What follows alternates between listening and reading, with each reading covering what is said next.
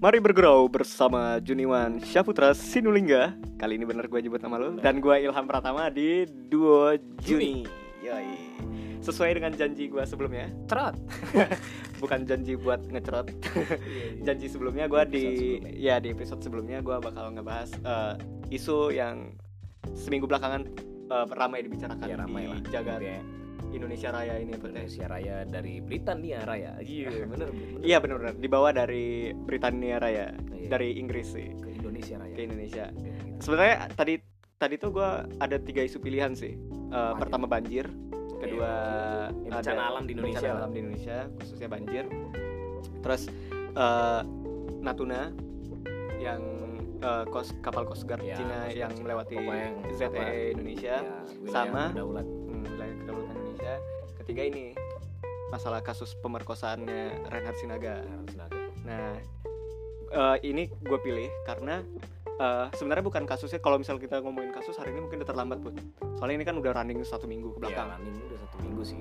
Tapi yang akan kita bahas di sini adalah bagaimana framing media memberitakan seorang Renat Sinaga. Reinhardt, ya. Setuju nggak setujunya sih. Setuju nggak setuju Itu deh. model pemberitaannya? Gue nggak ngikutin banyak sih. Gue ya kayak nggak ngikutin banyak. Mungkin kalau di lebih di kalau di bencana alam mungkin gue agak ngikutin sih. Cuman kalau di Reinhardt kayak oh ya gue tahu kasusnya apa gitu. Jadi kasusnya itu eh, dia memperkosa laki-laki, Renat Sinaga laki-laki.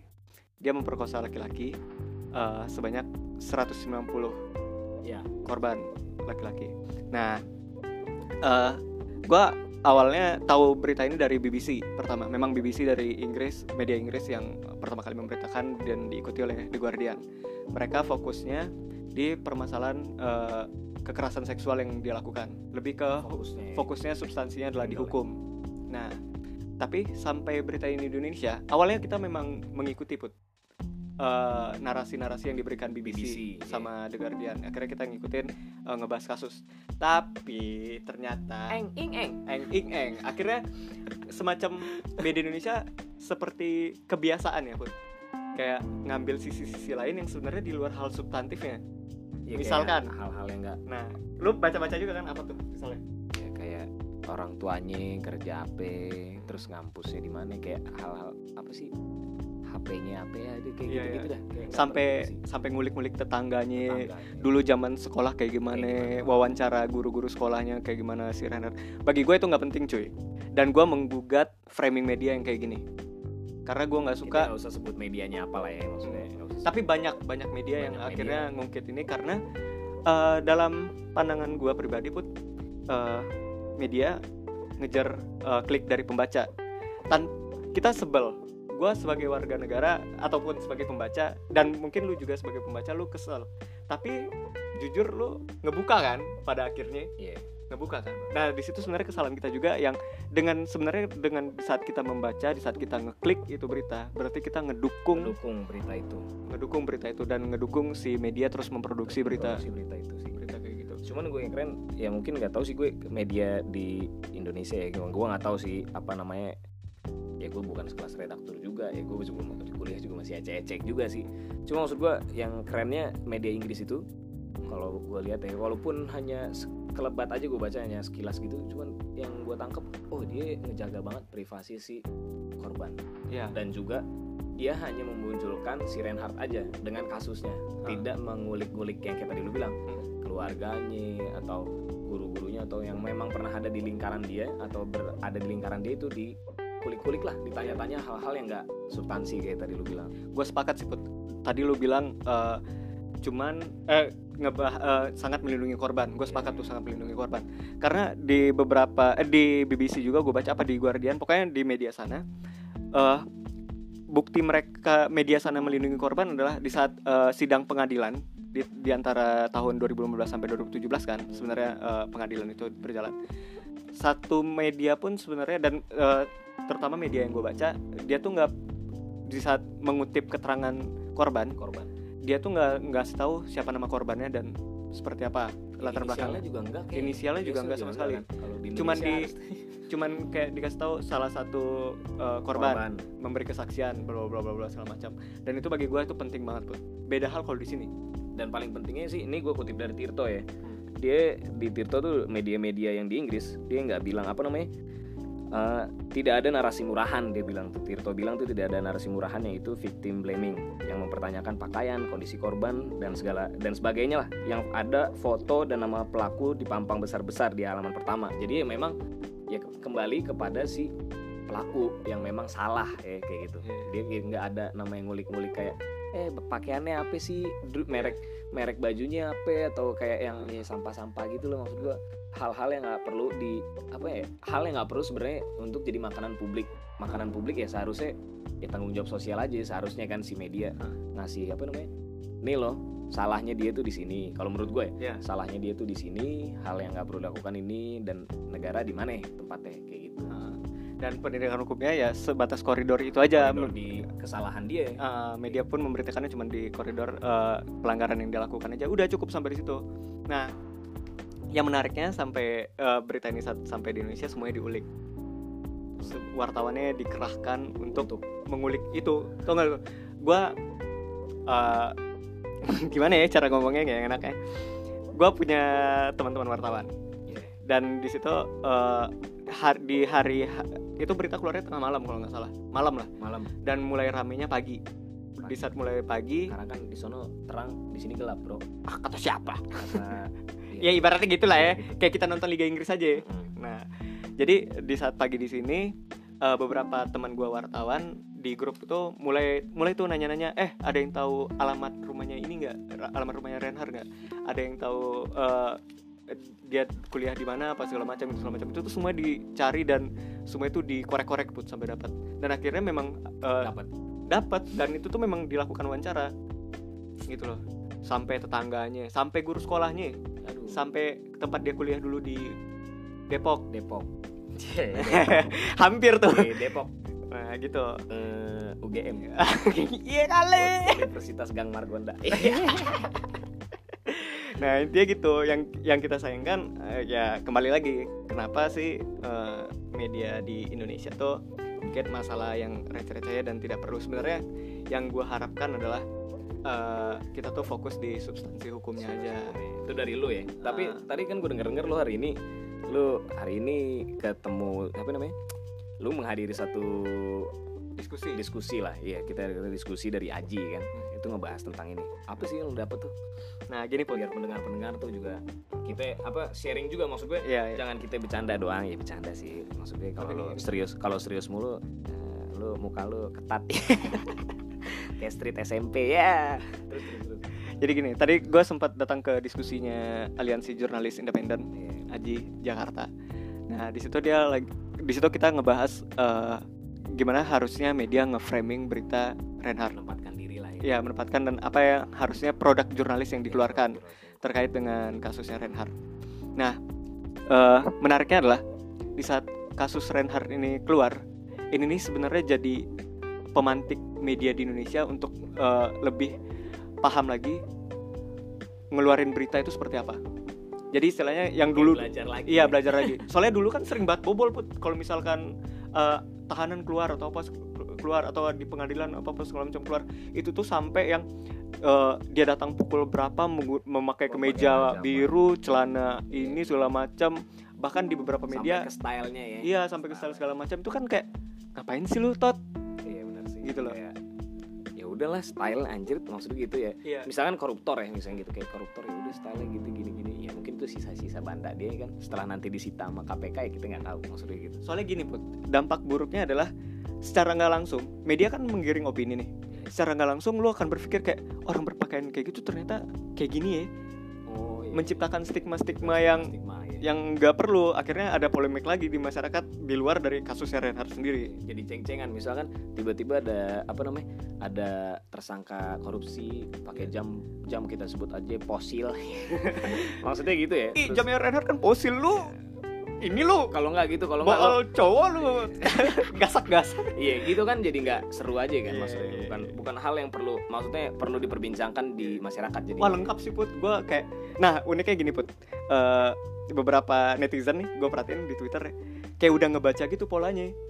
Misalnya gini Pola? gini misalkan nih bentar lagi nih paling ada nih berita eh, ini. eh, tanggapan tetangga soal ini ini eh bener ada.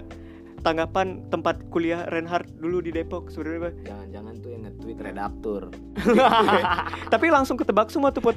Eh, terus eh, eh, selfie ganteng Reinhardt. iya ngapain sih ya kan harusnya nggak kayak gitu nah ini jadi pembelajaran buat teman-teman media yang ini yang gue dapat di Aji sih The- jadi pembelajaran buat semuanya jangan sampai eh, pemberitaan yang kayak gini kita ulik lagi se sejauh itu loh se se ya? Sebenarnya nggak jauh sih kalau kayak gitu ya. Kalau lu bilang kayak itu malah bukan jauh, Pe. Itu bukan kalau menurut gue bukan jauh ya lu ngebahas jamnya, lu bahas stylenya, lu bahas cara fotonya atau segala macam itu kayak bukan jauh, tapi malah membodohi aja jadi menurut gue. Hmm. Kalau lu memang jauh mau ngomongin jauh ya, misalkan negara menanggapi apa namanya?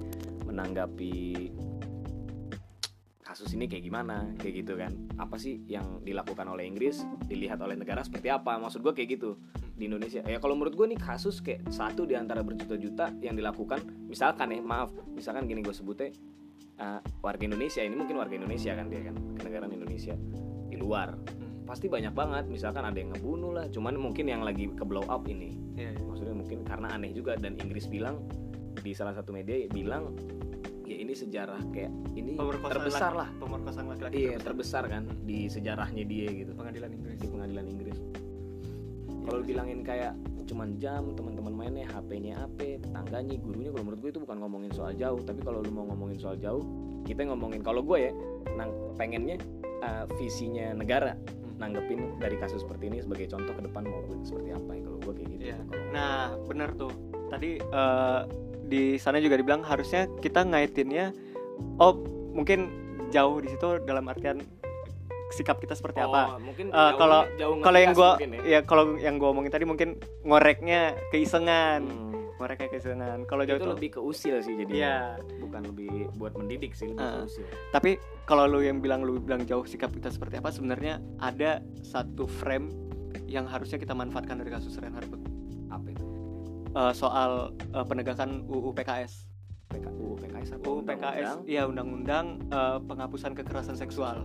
Nah, soalnya kan kemarin demo mahasiswa sempet rame juga Iya, tuh soal agenda juga sih ya soal UU PKS. Nah, harusnya kan kalau ya anggapan gini, kalau misalkan Reinhardt ini melakukan tindakannya di Indonesia, belum ada hukum, hukum yang untuk yang bisa menindak laki-laki laki-laki diperkosa. tindakan seperti ini Iya, tindakan kayak gini semacam. Nah, harusnya ini kan jadi pemantik juga kayak kalau misalnya ini terjadi di, di negara kita, ter UU yang mau kita Iya, pakai maksud apa? itu kan lebih Ah. kita ngomongnya lebih ke visinya negara terhadap apa dari contoh kasus ini maksud gue kayak Ah, gitu ah. harusnya media lebih ke situ dong menurut Ah. gue karena kan media kalau kita bilang ya kayak kalau gue kuliah ya dibilangnya watchdog lo kayak ya itulah poin-poinnya Iya, iya. media watchdog lo sebagai apa namanya matahari kedua setelah ini untuk apa namanya terus mengevaluasi pemerintah ranahnya selain DPR ranahnya masyarakat adalah media kayak gitu Bener sih bener.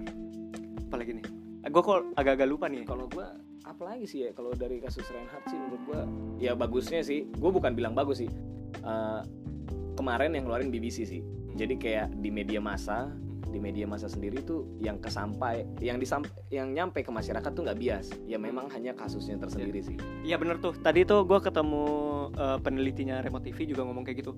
Untung berita pertama yang sampai ke Indonesia itu dari BBC yang narasinya eh, kuat di masalah hukumnya. salah hukum Nah, coba eh kalau misal Kak, jadi istilahnya beberapa media Indonesia akhirnya kan menyadur ulang dari Iya, berita BBC dan akhirnya keikut narasinya BBC dengan konteks yang jelas gitu loh.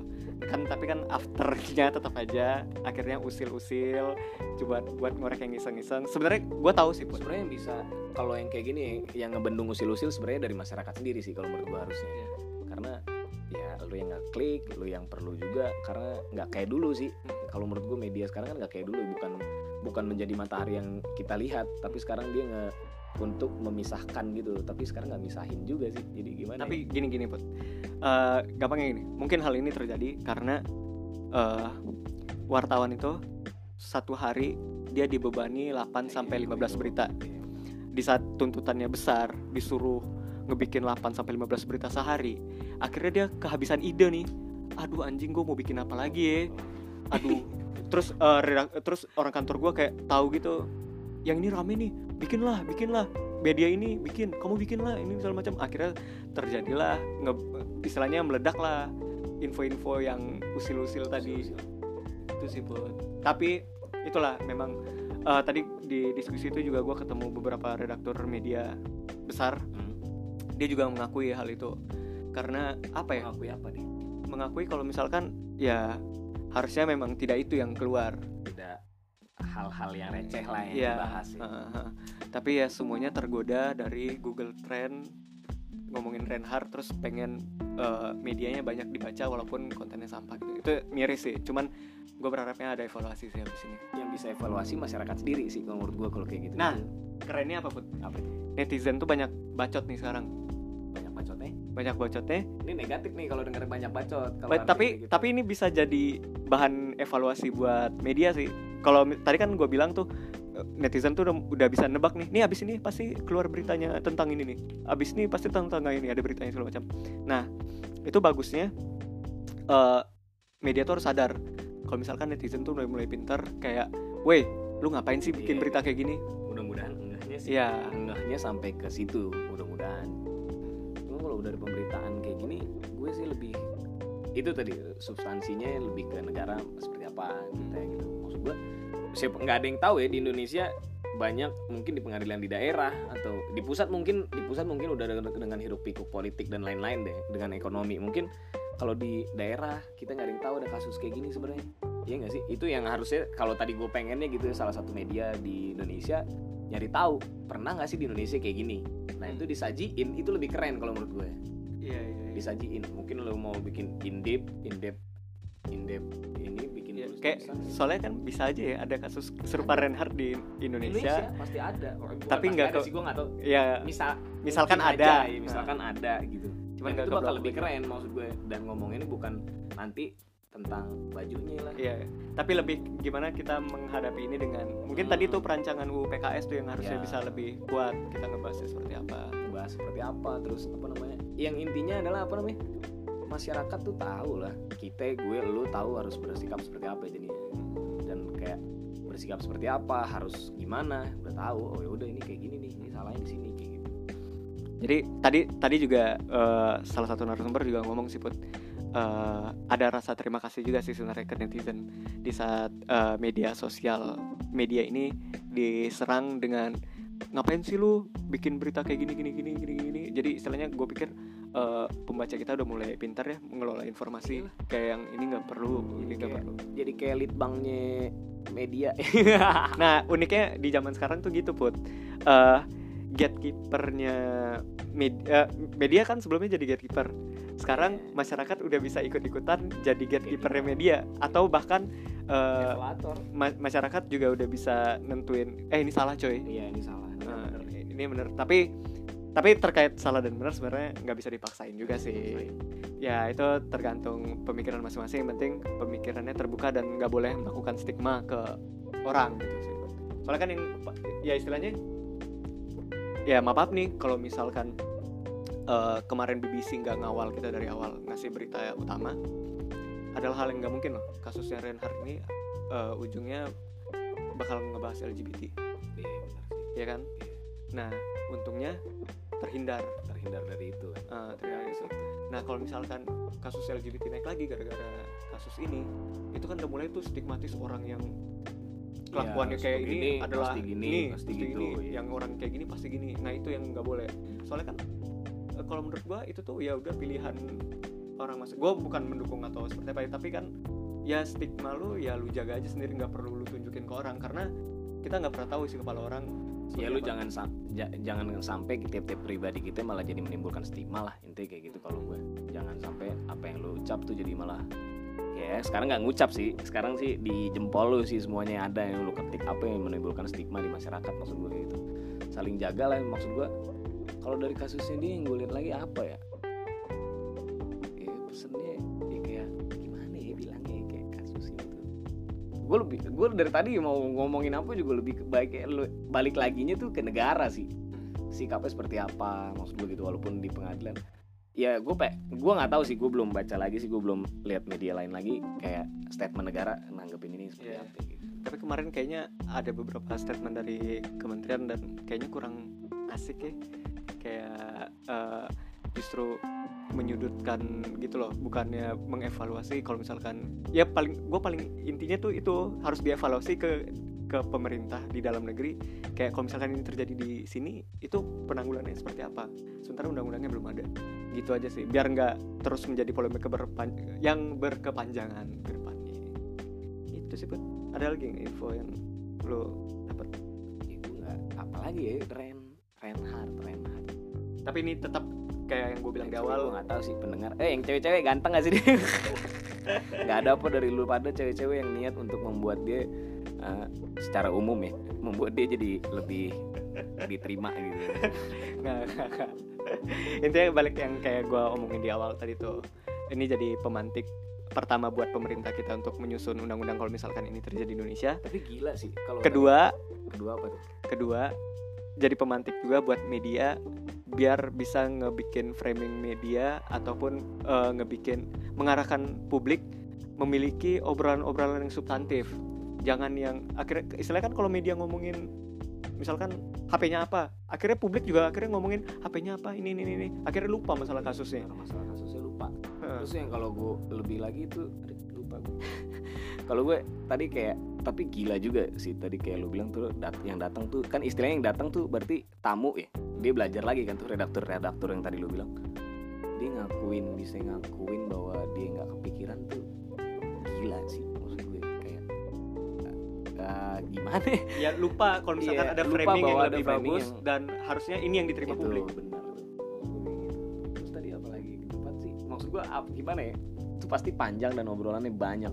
Panjang panjang. Wah merembet sih ke mana-mana. Kita bisa bisa ngomongin sampai eh, gimana media mengelola omongan eh, pemerintah gimana statement-statement orang di atas terus sampai ke yang eh, masyarakat marginal atau orang yang terpinggirkan itu suaranya sebesar apa di media gede banyak Oh iya, banyak yang dibahas sih. daripada lu bahas jam-jam atau bahas HP-nya apa keluarga gimana kan lebih baik lu ya nulis apa namanya suara-suara pemulung kek Hmm. Iya kan maksud gue suara-suara mereka nggak ada yang didengar dong lu pada ya gue juga kalau misalkan terpaut dengan buku jurnalistik gue lu pasti pasti narasumber lu narasumber apa mah primer lu jabatannya apa pasti yang kayak gitu kan. Tokoh lah ya. Intinya tokoh.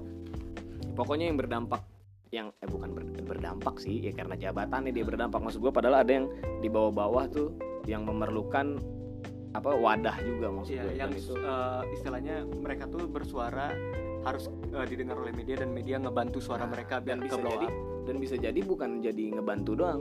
Misalkan kayak gini kayak tadi yang kita bahas apa namanya masyarakat udah tahu udah bisa jadi apa namanya udah bisa ngebikin udah bisa ngeevaluasi media bahwa ini berita nggak bener nggak perlu gitu.